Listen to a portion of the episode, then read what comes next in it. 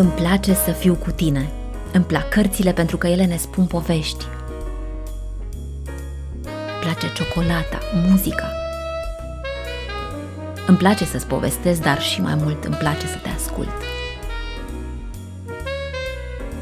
Haide să pornim împreună într-o călătorie. Va fi frumos. Pentru că vom fi împreună.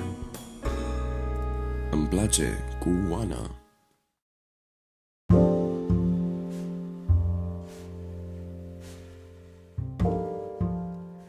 Hello, hello! Mă bucur că sunt alături de voi și de această dată într-un nou episod al podcastului Îmi place cu Ana.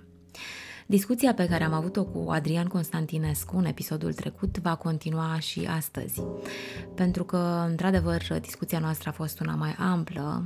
Cheile genelor este un subiect extrem de complex și putem să facem multe episoade pe această temă a cum putem să ne cunoaștem și să ne înțelegem prin acest instrument extraordinar care se numește Cheile Genelor. M-au întrebat câțiva dintre prietenii care au ascultat primul episod cu Adrian de unde se poate lua cartea. Cartea o găsiți în mediul online și, după cum o să vedeți, pe lângă cartea principală mai sunt și alte 3 cărți. E vorba de secvența de activare, secvența perlă și secvența Venus. M-am gândit această discuție să continue. Am încercat să o structurez în 2 părți. Unii prieteni, când au ascultat prima parte, mi-au spus că e prea puțin, că exact atunci când s-au gândit că discuția este mult mai amplă, s-a terminat podcastul. Încerc să respect oarecum, să mă bag de fapt într-un șablon, adică acela de a respecta anumite minute, ca număr de minute, 30-40 de minute, să nu devină plictisitor, să nu devină, nu știu exact cum mă gândeam pentru emisiunile TV. Cred că această informație este cumva depășită și vă spun de ce. Cei care sunt interesați să asculte un subiect și mai ales dacă le face plăcere discuția de față și, știu eu, tot ceea ce poate și presupune un podcast, voce, muzică, ambient, până la urmă nu numai informație, au posibilitatea să-l asculte chiar lăsând 10-20 de minute, după care se poate relua. Așa că este extrem de facil acum să faci formatul acesta și nu numai că este facil, dar presupune o libertate foarte mare și în a aborda anumite subiecte și felul cum prezinți un subiect, chiar și durata. Da, mai am nevoie să ies din multe tipare și prietenii mei mă ajută și da, o să gândesc cumva altfel și o să las discuția să meargă exact în parcursul ei și nu o să mai opresc. Vă mulțumesc încă o dată că ați ascultat prima parte. A doua parte este o continuare, după cum vă spuneam. Din punctul meu de vedere, a doua parte este într-adevăr cu multe întrebări din partea mea, pentru că, cu toate că am parcurs informația Cheile Genelor, sunt multe întrebări rămase, pentru că de fiecare dată e ca la o ceapă, dai câte o foaie jos și mai urmează și cealaltă și sunt multe informații. Așa că vă invit să rămâneți alături de mine și invitatul meu, Adrian Constantinescu. Și, după cum spunea Adrian chiar la începutul întâlnirii noastre, e foarte important să știm că avem nevoie de vindecare și prima fază, cea mai importantă, este să conștientizăm că avem nevoie, că vindecăm ceva acolo înăuntru nostru, în sufletul nostru, în mintea noastră. Și tot timpul este ceva de vindecat, pentru că de aceea suntem aici, de aceea învățăm. Și e frumos să știm că ne putem ajuta și că avem informații și oameni care vin în acest sens în ajutorul nostru. Rămâneți așadar alături de mine și de invitatul meu.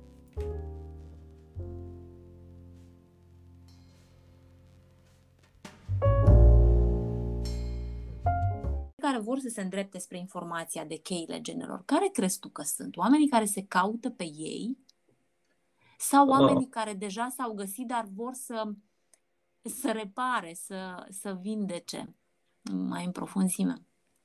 Da, așa cum spuneam la început, eu practic mai multe sisteme de cunoaștere, dintre care mare parte au legătură cu procesul de vindecare, sunt procese terapeutice și indiferent că vorbim de respirație conștientă sau de tehnici ale inimii sau de imagerie sau de original feeling touch, de o tehnică de atingere, fazele vindecării sunt cam aceleași.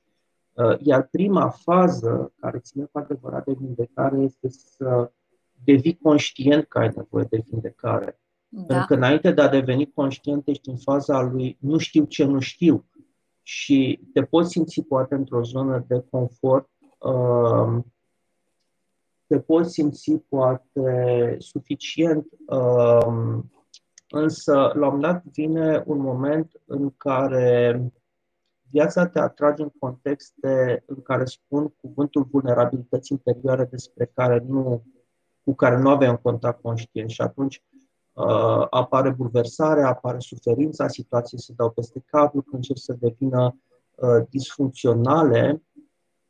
Și nu cu scopul de a fi penalizat pentru ceva ce e greșit, ci cu scopul de a începe să privești către interiorul tău și să vezi că întreaga realitate pe care o generezi la nivel relațional, la nivel de sănătate, la nivel de carieră, nu are cauze exterioare, ci are cauze interioare asupra cărora poți lucra în mod conștient folosind instrumentele potrivite. Dar și atunci ajungi în acea etapă când devii conștient de faptul că ai nevoie de ajutor, că ai nevoie de cunoaștere, că ai nevoie de instrumente cu ajutorul care să poți lucra la interior. Pentru că am observat, oamenii până nu ajung să conștientizeze acest moment, nu pot fi atrași într-un proces de evoluție personală sau de vindecare. Și nu pot să pornească pe acest drum al trezirii, pentru că nu simt că au nevoie despre asta. Da, exact. Nu simt că au nevoie, nu sunt pregătiți, chiar nu înțeleg tipul de informație și îl resping și atunci se opresc din a căuta. Ceea ce nu este rău, nu este nici bine, cum ai spus. Da, nu este nici bine, nu este nici rău, așa este viața, este plină de paradoxuri, pur și simplu nu sunt etapele în care mental și emoțional informațiile respective. Știi, uneori mă gândesc la antrenamentul unui sportiv care înainte de a intra într-o competiție are nevoie să facă o încălzire. Așa, mai în glumă, mai în serios, se pare că viața ne pune unor să facem această încălzire trecând prin situații mai puțin fericite, cu un anumit conținut traumatic, pentru a ne flexibiliza, pentru a lăsa jos mintea, pentru a lăsa jos mintea controlul și pentru aș permite să fie suficient de deschisă pentru a asimila informații noi. Pentru că altfel avem nevoie de... Altfel ne confruntăm cu minți închise, cu minți care se protejează și protejează zona de confort. Chiar dacă este insuficientă, este ceea ce le cunosc și ieșirea în afara acestei zone de confort implică foarte mult curaj. Să schimb paradigme în viață implică foarte mult curaj și oamenii de obicei nu-l au, pentru că ceea ce știu că au experimentat este cel mai sigur lucru. Toate ies de aici. Cât de importante au fost pentru tine maestrii, cum îi numești tu, și așa și sunt, dacă poți să ne amintești, pentru că cei care sunt pasionați de domeniul ăsta sigur au auzit de ei. Da, Drunvalo Melchizedek este un titan al spiritualității contemporane, a scris două volume unice, pământului legate de geometria sacră. Sunt Floarea informații vieții, Floarea Vieții, da, Floarea Vieții, un secret străvechi. El a studiat geometria sacră, a studiat rolul câmpurilor toroidale generate de inimă, a studiat activitatea inimii cu creierul și cu chakra și cu glanda pineală din creier. De altfel, lucrul ăsta l-a făcut și Institutul Harmat la nivel științific. Institutul Harmat din California a revelat această legătură, a demonstrat această legătură energetică dintre creier și inimă. Dar Drunvalo vine din perspectiva geometriei sacre și a ezoterismului. Harmatul vine din zona științifică și toate aceste lucruri se combină într-un mod armonios. Deci, ca să revin, Drunvalo este cel care m-a făcut să înțeleg ce înseamnă să trăim în inimă și importanța acestui proces în viețile noastre. Ca să revin și cu ce spuneam despre Harmat. Și Harmat a demonstrat că între creier și inimă există un flux de informații care se transmite în mod constant și chiar au realizat că inima transmite mult mai multe informații către creier decât creierul către inimă. Și de ce nu ascultăm? De ce nu ascultăm? Nu ascultăm inima pentru că, pe de o parte, nu suntem conștienți de importanța ascultării inimii. Pe de altă parte, chiar dacă am fi conștienți de acest lucru, nu știm cum să facem ca să o ascultăm, nu știm cum să reconectăm inima cu creierul, pentru că am fost învățați, aceasta este tendința societății contemporane, să trăim în minte. Practic, cu cât să ne controlăm ducem, realitatea, da, să controlăm realitatea, da, să reacționăm, să o percepem, să o interpretăm doar prin perspectiva logicii, a chestiunilor legate de rațional și de tot ceea ce ține emisfera stângă, ceea ce înseamnă o cunoaștere trunchiată a realității. Și care... unde este echilibru acela care... Calea de mijloc. Calea de mijloc reprezintă o colaborare între creier și inimă. Presupune să căpătăm abilitatea și acest obicei sănătos de a ne extrage informațiile prețioase vis-a-vis de destinul nostru în viață, de menirea noastră, calitățile de care avem sau orice alte informații avem nevoie din acest spațiu al inimii și să fim în stare să aducem aceste informații la nivel conștient, adică la nivelul creierului și cu ajutorul de data aceasta a logicii și a creierului să putem pune în aplicație, să putem pune în practică acele viziuni care vin din inimă. Adică, cu alte cuvinte, creierul, care este partea noastră masculină, trebuie să slujească inima și nu invers. Nu inima trebuie să slujească creierul. Da. Adică să gândim cu mintea, dar să acționăm cu inima, nu? Sau e... Adică să acționăm logic în sensul unor aspirații care vin din inimă. Adică țelurile pe care noi ni le propunem nu trebuie să le căutăm în minte. Pentru că busola noastră adevărată este ceea ce simțim în inimă. Și cu acel lucru trebuie să intrăm în legătură. Iar mintea trebuie să o folosim ca o interfață care să ne ajute să interpretăm această informație și să o punem în practică. Sigur, într-o manieră rațională, logică, mintea este foarte importantă și are locul ei bine pus deoparte în acest proces. Numai că nu trebuie să inversăm procesul. Nu trebuie să punem mintea înaintea inimii. Da, dar inima este văzută vulnerabilă, adică tu ești văzut ca un om și îți aplici aplici în viața ta vulnerabilitatea în sensul că ești foarte deschis și atunci din acel moment încerci să te închizi ca să protejezi și să ai controlul asupra ceea ce faci. Asta este o formă de frică. Dintr-o frică, de fapt, nu ne ascultăm inima. Este o frică și este un tipar de gândire care ne limitează extraordinar de mult, care ne face să ne închidem inimile, să nu ni le ascultăm și să continuăm să trăim în frică.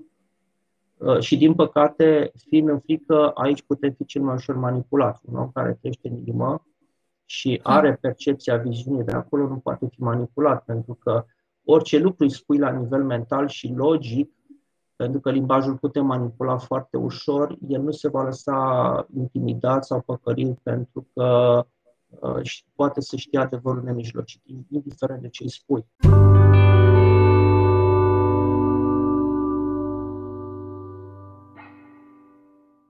Ce mi se pare trist? Mi se pare trist că, de exemplu, văd generațiile care vin și sunt... Eu le văd foarte faine și deschise, dar parcă încercăm să-i... În loc să-i lăsăm să se deschidă și să-i ascultăm ce au de zis, parcă încercăm să-i reducem la tăcere de fiecare dată și să-i programăm. Asta nu știu când se va opri, pentru că parcă generație de generație așa s-a întâmplat.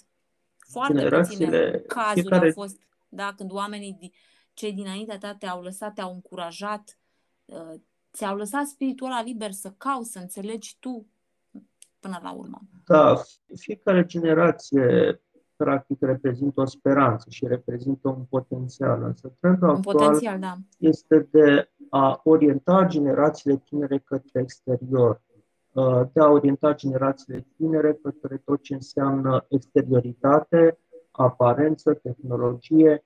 Nu vezi că foarte mulți tineri își găsesc modele de validare în mașinile pe care le au, telefoanele pe care au, laptopurile, hainele. Nu contează cum e moda, trebuie să fie în trend, trebuie să fie valabil. Toate aceste lucruri și toate acest marketing care se face nu face altceva decât să scoată oamenii din interior, să-i deconecteze și mai mult de inimile lor și să-i scoată afară, către exterior și să lucreze în acea parte de efect a unui personaj holografic, nu de cauză. Adică acolo se trece la nivelul aparențelor, la nivelul efectelor și dacă vrei să schimbi ceva în această lume, nu ai cum, pentru că ești la nivel de efect. Înțelegi? Da, da. Ceea ce noi vedem cu monitorul calculatorului nu este softul, este imaginea pe care acel soft o transmite. Softul este în spate și programele, da, limbajul de programare este mult mai în spate. Vezi, acest trend, această tendință aruncă aceste generații și nu doar generațiile tinere, ci toate generațiile, toți cei care trăiesc pe pământ sunt aruncați în latura de vizual, de imagine, de exterioritate, de simțuri, fără să se pună accentul, să fie orientați către soft, către interior, către locul de unde se generează acea realitate. Acum îmi vine în minte un interviu pe care l-am urmărit recent cu profesorul, medicul neurochirurg Dănăilă, poate ai auzit de el, 80. Da, am auzit, da, da. Este extraordinar, dar extraordinar în sensul că câtă noblețe și simplitate în toate răspunsurile pe care le-a dat în interviu, dar asta mi-a venit în minte. Totuși, dintr-un sat, acum 80 ceva de ani, a pornit să înțeleagă că dorește să facă medicină și să ajute. Acolo nu a existat niciun fel de mecanisme de înțelegere. Acolo a fost în el. Deci, de-aia mi se pare că uneori lucrurile le complicăm, pentru că acum avem atât de multe informații prin care poți să ghidezi, să se ghideze, mi-ar place mai mult să zic un adolescent, un tânăr, în a-și găsi calea, menirea, scopul. Dar acum 80 de ani, omul respectiv n-a auzit de nimeni decât că asta vrea să facă. Deci, până la urmă, dacă există o informație din asta curată, un canal din asta, prin care tu te conectezi cu acel canal, în care afli ce ai tu de făcut. Și acum... Din ce în ce mai puțin facem lucrul ăsta. Ba, avem nevoie de resurse, de informații peste informații, când de fapt pare extrem de simplu. Dacă acum 80 de ani, bine, nu vorbim de toți oamenii, că nu toți oamenii sunt ca acest medic. Da. Sigur că este acest nume, această somitate și există oameni care în mod natural își accesează visul inimii și creativitatea și se dedică lor pe parcursul vieții. Și vreau să mărturisesc că de-a lungul cursurilor pe care le-am susținut de mulți ani și de-a lungul întâlnirii mele cu oamenii, da, am constatat că foarte mulți dintre ei, în mod natural, au tendința de a se îndrepta către acele zone din viață pentru care au daruri. Însă apar ezitări și apare lipsa de curaj în a se implica în activități care se reprezintă aspirațiile inimilor, pentru că se gândesc că dacă ar lucra în domeniul respectiv, nu ar putea poate să supraviețuiască sau să câștige bani. Exact. Și atunci practic își inhibă vocea inimii datorită intervenției minții, datorită interferenței minții, care începe să spună acolo: a, păi tu vrei să faci asta, dar inima ta spune: da, cu cine o să te asociezi, dar de unde o să iei resurse, da, ești prea bătrân sau știu eu, pentru că mintea, din păcate, asta face. Da. Și atunci foarte mulți oameni trăiesc vieți reprimate, trăiesc visuri reprimate, ajung să le reprime atât de mult încât și uită de ele că le-au prodat în tinerețe. Și asta devine, din păcate, normalitatea pentru ei și asta înseamnă o ruptură foarte puternică între creier și inimă. Mie îmi vin acum în minte mai multe exemple de genul acesta și până la urmă parcă și dacă te abați foarte mult de la calea ta, în sensul că ce ai simțit tu că vrei să faci, undeva pe parcursul vieții ața, cum se spune, tot acolo te trage să faci. Așa e. Știi? Pot să mă... Să mărturisesc. Eu să mărturisesc că văd oameni acum, tot mai mulți în ultimii ani, care au avut curajul, chiar la vârste, ca să zicem așa, convențional, înaintate, au depășit această barieră și au abandonat vechile joburi care nu le se mai potriveau, pentru care nu aveau pasiune și s-au aventurat în pasiune. Dacă poate au avut un moment când și-au ascultat inima, știi? Și-au ascultat inima. Ceva s-a întâmplat acolo. Țin minte când am început să citesc cărțile lui Deepak Chopra, pe care îl îndrăgesc foarte mult de mulți ani, și într-una din cărți apare informația că spunea el la un moment dat că el dorea să se facă scriitor. Și tatălui, fiind medic, i-a spus tot timpul: nu, trebuie să fii medic, ești bun la școală. L-a trimis în India la o școală britanică, tocmai pentru că asta era traseul lui. Dar eu vreau să scriu cărți, vreau să fiu scriitor. Și a parcurs tot ce înseamnă medicina, a luat toate gradele posibile, a mers în state, a început să lucreze. Și când a întâlnit, pentru că nu mai făcea față programului de acolo, a început să mediteze și a intrat în câteva programe de meditație și așa a ajuns să scrie cărți. Doctorul Deepak Chopra. Deci până la urmă s-a închis un cerc, știi? Da. Viața e plină de paradoxuri, sigur. Și faptul că a avut studii de medicină nu este întâmplător, pentru că asta își pune amprenta asupra și activității literare. Da, corect. Și legată de dezvoltarea personală. Aduce un plus, dar în același timp confirmă faptul că nu poți merge o viață întreagă împotriva curentului fără daune majore, care de multe ori se reflectă asupra sănătății, care se șubrezește. Corpul fizic, se șubrezește la nivel energetic dacă mergem împotriva structurii noastre. Pentru că, repet, și cu asta cumva mă duc la Cheile Genelor, noi venim pe pământ cu o anumită structură, care nu este întâmplătoare. Adică, știi cum spunea Hermes Trismegistul, că ce este sus este și jos, ceea ce este înăuntru este și afară, universul este holografic. Dar și știința a arătat că tipare geometrice după care se mișcă energia la nivel atomic sunt aceleași după care se mișcă la nivel cosmic, la nivel de galaxii și planete. Sunt aceleași tipare. Noi, ca oameni, suntem undeva între microcosmos și macrocosmos și suntem în egală măsură o reflectare a acestor tipare geometrice. Și pentru a ne găsi scopul în viață, putem să ne rugăm, putem să medităm, putem să accesăm, să spunem, macrocosmosul spiritual, să cerem îndrumare divină, să auzim vocea inimii, să ne spună încotro, să ne îndreptăm, dar în egală măsură, atenție, ne putem uita și în jos, către microcosmos, ne putem uita și către corpul nostru fizic, către structura noastră, pentru că dacă ne recunoaștem structura, ea ne va duce în mod natural spre scopul nostru. Nu-i așa? Dacă tu ajungi să înțelegi că vehiculul tău în care ai venit e o mașină de curse, te vei duce la curse cu ea. Dacă te vei uita și vei înțelege că vehiculul tău e mașina agricolă, te vei duce și vei face agricultură cu ea. Da? Pentru că corpul nostru și sistemul nostru în ansamblu, corp energetic,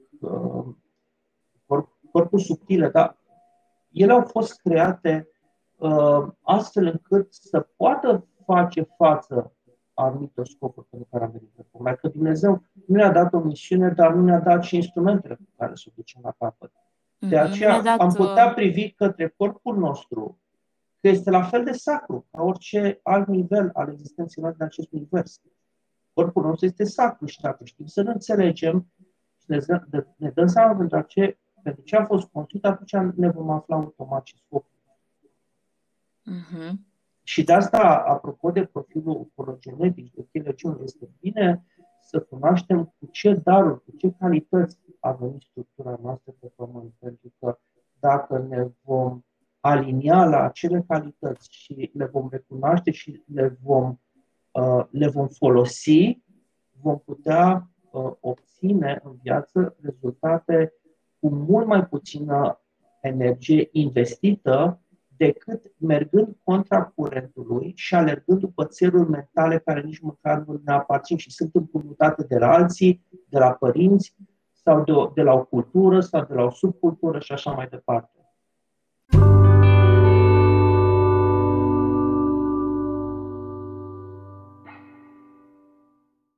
Deci ca și instrument de cunoaștere, Cheile Genelor te poate ajuta să-ți facă un drum lin în cunoaștere? Da, te pot ajuta să intri în contact conștient cu niște abilități, cu niște daruri pe care le ai de la naștere și pe care le poți folosi în sensul misiunii pe care o ai pe Pământ. Asta era, da, a misiunii, da. De fapt, exact. Pentru că aflând structura, afli indirect și misiunea. Aici este. Tu simți că ești în misiunea ta, Adi? Da, eu simt că sunt în misiunea mea. Și simt că în ultimii 7-8 ani am intrat tot mai mult pe zona mea de misiune. Da, pentru că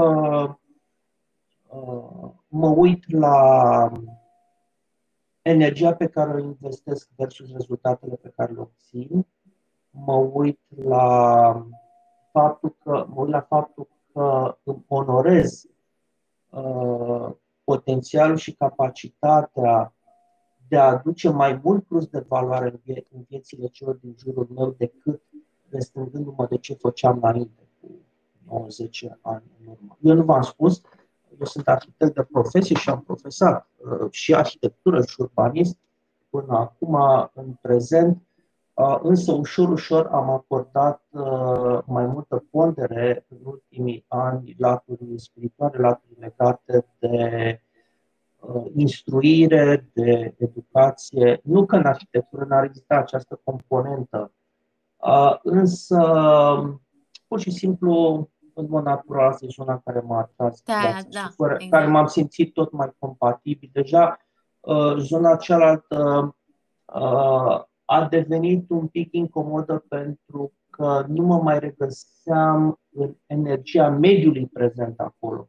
Adică mediului legat de antreprenoriat, de construcții, de politică la nivel de urbanism, de... Cum să spun, totuși, anumite sisteme au rămas în urmă din punctul meu de vedere, ca nivel de gândire, de abordare și dacă acel sistem nu mă mai reprezintă și nu funcționează la nivelul de conștiință pe care ar trebui să-l trăim, acum pe pământ, sigur că las barca aceea să meargă mai departe. Cine vrea să continue călătoria cu acea barcă, poate să meargă. Pentru mine e un Titanic.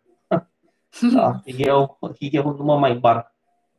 Și aici nu vorbesc doar de asta, vorbesc de multe sisteme care sunt învechite în momentul de față, și în educație, și în sănătate, și în justiție. Mi se pare că aceste sisteme, deși au fost făcute să servească oamenii la începuturile lor, până la urmă, nu fac decât să-i submineze și să-i domine și să-i abuzeze. Și dar acum ghidezi, știi? Și asta este un... nu e orice. Sigur. Și fac asta natural. Nu, nici de cum n-a fost pentru mine un scop. Nu a fost o țintă, nici măcar nu am fost conștient de acest lucru cu mulți ani în urmă, dar viața mi-a dus pe această cale a transformării până când această cale mi s-a revelat tot mai puternic. Și ai găsit persoanele potrivite și mediul potrivit și informațiile potrivite pentru asta. Și în momentul când am dorit să ne auzim, spun sincer că de câteva luni bune știu că tu organizezi și în țară, dar și acum și în afara țării. Și călătoria pe care ai avut-o în Egipt a fost cea mai recentă, că ai avut mai multe și o să mai ai și o să te rog să precizezi care sunt acelea. M-am gândit că aș putea să vorbesc cu tine, să facem, nu știu, multe emisiuni despre Egipt. De ce te duci atât de mult în Egipt? Și când am văzut cum e programul trimis, am primit prin mail și l-am dat mai departe și altor prieteni de-ai mei care știu că sunt pasionați de Egipt ca și civilizație, ca și, mă rog, ce au citit ei din cărți, știi? Atunci am zis, wow, dacă e organizat de tine, clar este într-o ordine și într-o acuratețe și într-o claritate, un program mai clar nici n-am văzut. Și am zis, ok, asta merită. Și de-aia am dorit să ne auzim, să vorbești puțin despre călătorii, dar probabil asta va fi cu o altă ocazie. Doar atâta să ne spui cum te găsim pentru călătoriile astea, unde le pui informațiile. Da, informațiile le pun deocamdată tot pe Facebook, fie pe pagina mea, fie pe profilul meu se regăsesc aceste informații. Da, și tot proiectul meu este legat de un concept unic, de faptul că putem să intrăm în contact cu niște informații legate de cunoaștere, niște săli de curs, dar putem să îndrăznim, să mergem mai departe și să accesăm unele dintre aceste informații chiar legate de locurile unde s-au născut sau pe unde au trecut și să avem mai mult de câștigat din aceste experiențe. Pe lângă faptul că grupurile de oameni care vin în aceste tabere sau călătorii sacre sau spirituale sau retreat-uri vin pe o frecvență comună. Sunt oameni animați de idealuri înalte și frumoase și mediul este deosebit de plăcut, mediul uman este deosebit de plăcut. În plus, există posibilitatea de a avea și timpul liber pentru a petrece împreună vacanțe, călătorii. Deci nu este legat totul doar despre a preda și despre a primi niște cunoștințe, ci e vorba că aceste evenimente au mai multe ingrediente care ne servesc și latura legată de curiozitate, de creștere spirituală, dar și de nevoia de relaxare, de călătorie, de a ne înconjura de lucruri frumoase. Cele mai recente unde le ai în țară? Cele mai recente o să am în țară o tabără dedicată respirației conștiente de la Lotrioara în județul Sibiu în perioada 12-18 iulie. Este un eveniment unic în România acum pentru că eu am ținut de-a lungul anilor sute de sesiuni de respirații de grup și sesiuni individuale la o manieră mai disparată, adică module disparate, dar aici am creat un calup coerent și consistent de cunoaștere și de practică intensivă, care indubitabil au un efect major asupra curățării, vindecării și transformării umane, da, predate în acest fel. Da, deci 12-18 iulie va fi prima tabără de respirație conștientă la Lotrioara și apoi o să mai am în august, 12 până pe 15 august, o tabără de trezirea inimii din cadrul School of Remembering al lui Drunvalo Melchizedek. Voi preda cursul trezirea inimii iluminate acolo, la Cisnătioara, la județul Sibiu. Deci tot în centrul țării am pus această tabără ca să fie ușor pentru oameni din diverse colțuri ale țării să ajungă cu ușurință. O să-mi am un curs de origine filintaci, o tehnică terapeutică pe corp emoțional la Constanța, 4-5 septembrie, și o călătorie în peninsula Sinai, în Taba, Egipt, 17-24 octombrie, la care vom avea 4 zile de cursuri legate de tradiția taoistă, tehnici taoiste, zâmbetul interior, sunetele vindecătoare, spirala microcosmică. O să fie acolo și o zi de inițiere în Kriya yoga, respirația spinală modulă 1, iar restul timpului va fi dedicat călătoriei pe muntele lui Moise, croazieră pe Marea Roșie și sper că și vizitarea Camionului Colorat, pe care sperăm să-l găsim deschis. Deci astea sunt planuri. Deci sunt multe, deci până la finalul anului ai deja stabilite. Da, am 3 tabere deja stabilite, țară, una în afara țării, și deja am chiar și pentru 2022, pentru luna martie, voi mai face o călătorie inițiatică în Egipt, circuitul care cuprinește croazieră pe Nil, un eveniment mai lung, o călătorie de aproape 2 săptămâni. Eu știu ce aș vrea până atunci, până în octombrie, să ne mai auzim și să facem strict despre călătoria în Egipt. Pentru că am atâtea întrebări și eu am fost acolo, dar doar am deschis o portiță. Da.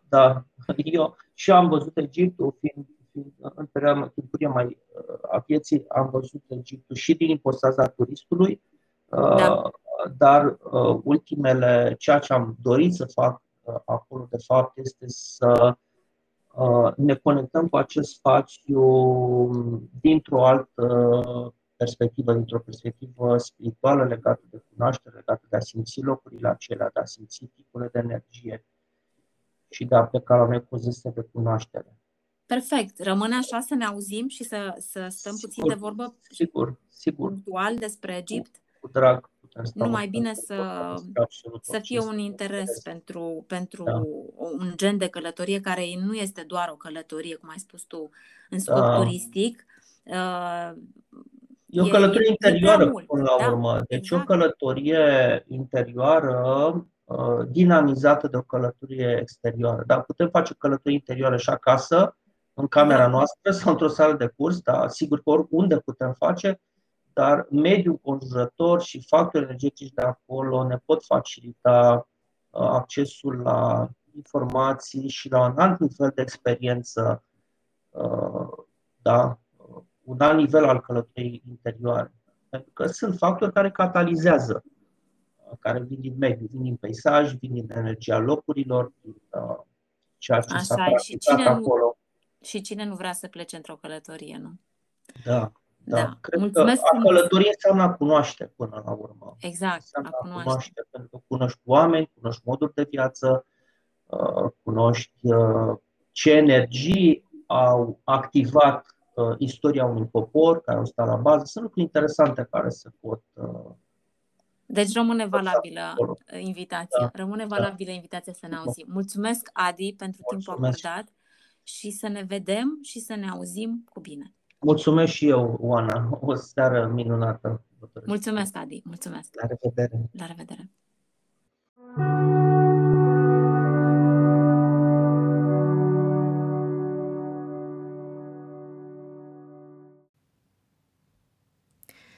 Vă mulțumesc că ați rămas alături de mine și de invitatul meu până la finalul acestui podcast.